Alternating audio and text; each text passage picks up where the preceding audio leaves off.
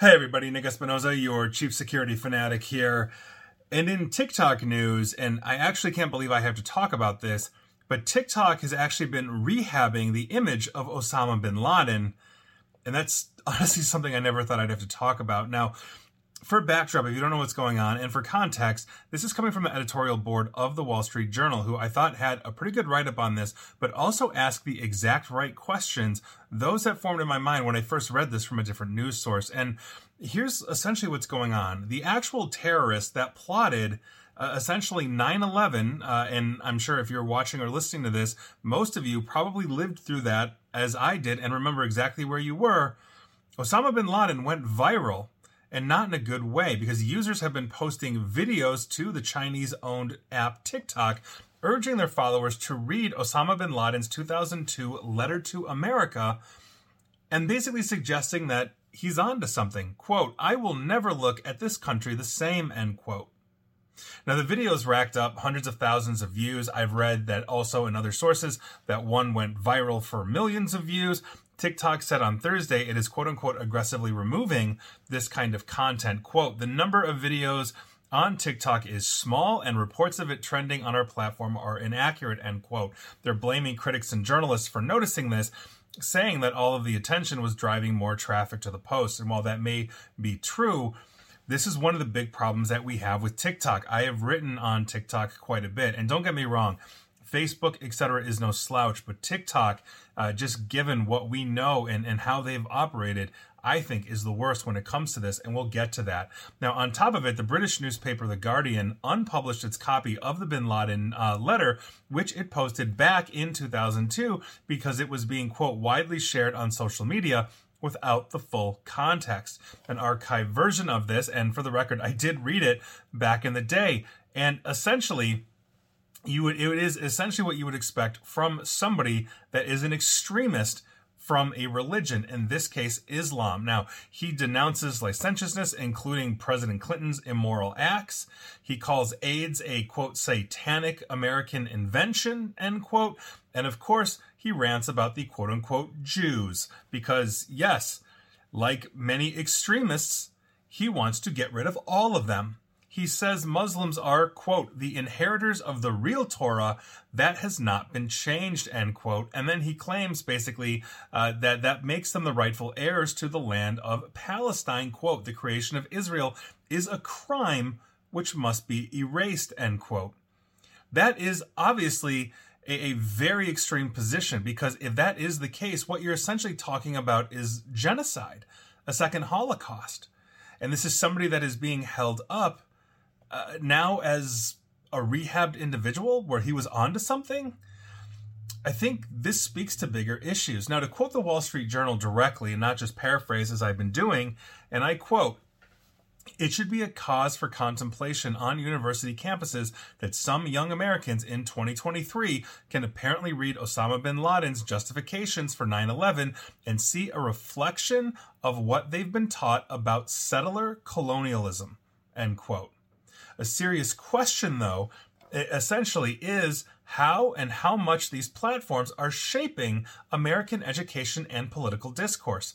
Now, according to a Pew uh, Research Center poll uh, that was published earlier this week, 14% of American adults, quote, say they regularly get news from TikTok, end quote. Now, for the record, that's lower uh, than the figure for Facebook, which is at 30%. However, Facebook is actively dropping news. I'm actually preparing another uh, video podcast slash radio segment on that. It's also higher than Twitter, for the record. That's at 12 12%, despite the prominence Twitter has had historically uh, due to journalists. Obviously, Elon Musk has been changing the tone and the shape of how Twitter operates and handles, and so here we are. As expected, TikTok, for the record, is the biggest following among those ages 18 to 29, about a third of whom reportedly uh, regularly get their news on social media.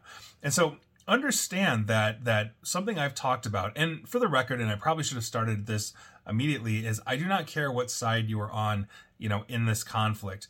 You know, you have your opinions, I have mine opinions, but when we are talking about the extremists of the world, you know, those that that would use terror to harm others, and it's not just 9/11. Osama bin Laden has a very deep history of this, going back to Africa, going back to uh, uh, basically the Mujahideen in Afghanistan, and I understand the CIA influence of that versus the Soviets, as the CIA and the United States armed the Mujahideen. But there is a lot of history here that shows that people that lack compassion and lack empathy in the name of whatever it is, in his case, an extremist view of a religion, are not those that push the ball forward in any way, real way, in a positive manner. And I think one of the biggest problems that we have here, and, and it goes for a lot, is that, and I've written on this consistently and continuously, is that we are losing our reality we are basically getting filter bubbles and feeds, and we are being pushed, thanks to algorithms, into opposing corners, opposing viewpoints.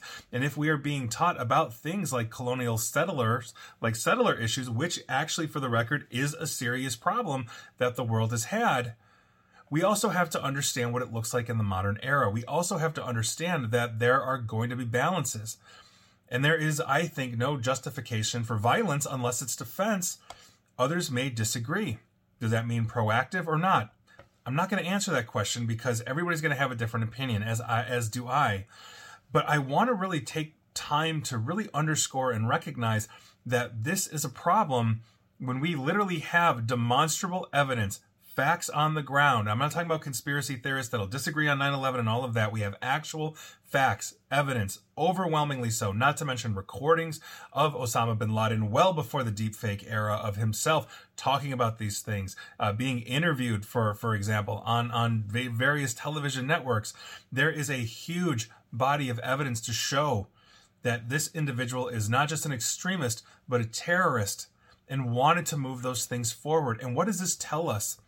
It shows us that we are losing our reality that we are susceptible to the filter, to the feed. And in part, as we build online social networks as opposed to in person social networks, how we score points was originally call out culture. But it's also morphing into understanding, uh, an understanding or a belief that, that you have to be on the, the quote unquote righteous side of an argument. And if that, the majority of the mob online says, oh, this is something as opposed to something else, that's a very serious issue. Now, if you didn't know, I have a degree in history. I might be in cybersecurity. I've got a lot of certifications and I've got plenty of history and work experience going back decades in this field, uh, you know, and certifications in technology and cybersecurity and et cetera, et cetera. But at the end of the day, I went to college for history because I love history. I love reading about these things. I love the analytics of this. And I don't like to brush up against politics in this kind of reporting, only in the sense that oftentimes it dovetails with my job in cybersecurity and the other facets of you know of the cyber realm that we work in. And so by virtue of that, we start to see and we start to understand that there are patterns to data there are patterns to misinformation and disinformation. There are patterns to levels of acceptability for, for those that consume news, consume information in some way, shape, or form. And this is one of those things where, as you're looking at it, you're talking about the same platform that we know has its algorithms manipulated. We know is locked down in China for their youth that they can only spend 45 minutes and they prioritize education, uh, you know, educational things, which only until recently you know the youth here in the United States and other countries essentially, you know, were fed absolutely ridiculous things with no time limits. You know, the Europeans discovered literally this year that Chinese propaganda, in terms of rehabbing the Chinese image on things like their oppression of the Uyghurs, is one of those things that was regularly pushed out to basically say, hey, China's not so bad. And if the youth are getting this and the youth are ingesting this without the full context of history, that's a serious problem. And the other side of this coin is understanding conflicts like the Israeli Palestine conflict.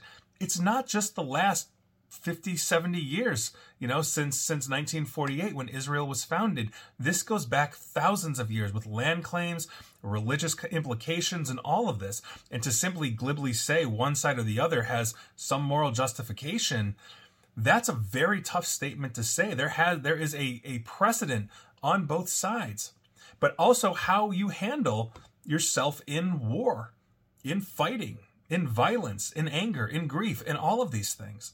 And I think we need to understand that just not as a society, but but as humanity. The best governments, the best leadership are those that understand empathy, that understand that justice does indeed bend arcwise towards truth, but it also has compassion, meaning justice has the letter and the spirit of the law. And when one of those is violated, the law is slightly less.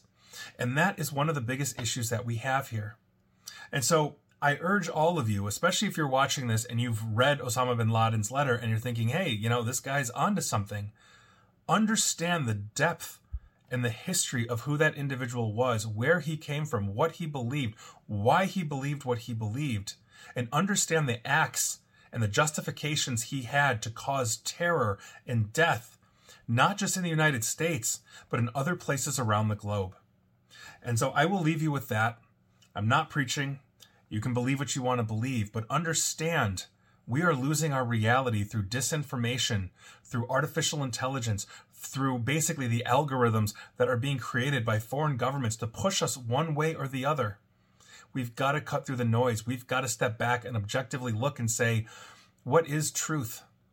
And there's arguments on both sides, and there's there's realization of facts and justifications on both sides and understand and balance the probabilities and possibilities of outcomes and balance and judge the possibilities and probabilities of essentially how a govern a govern a society governs itself.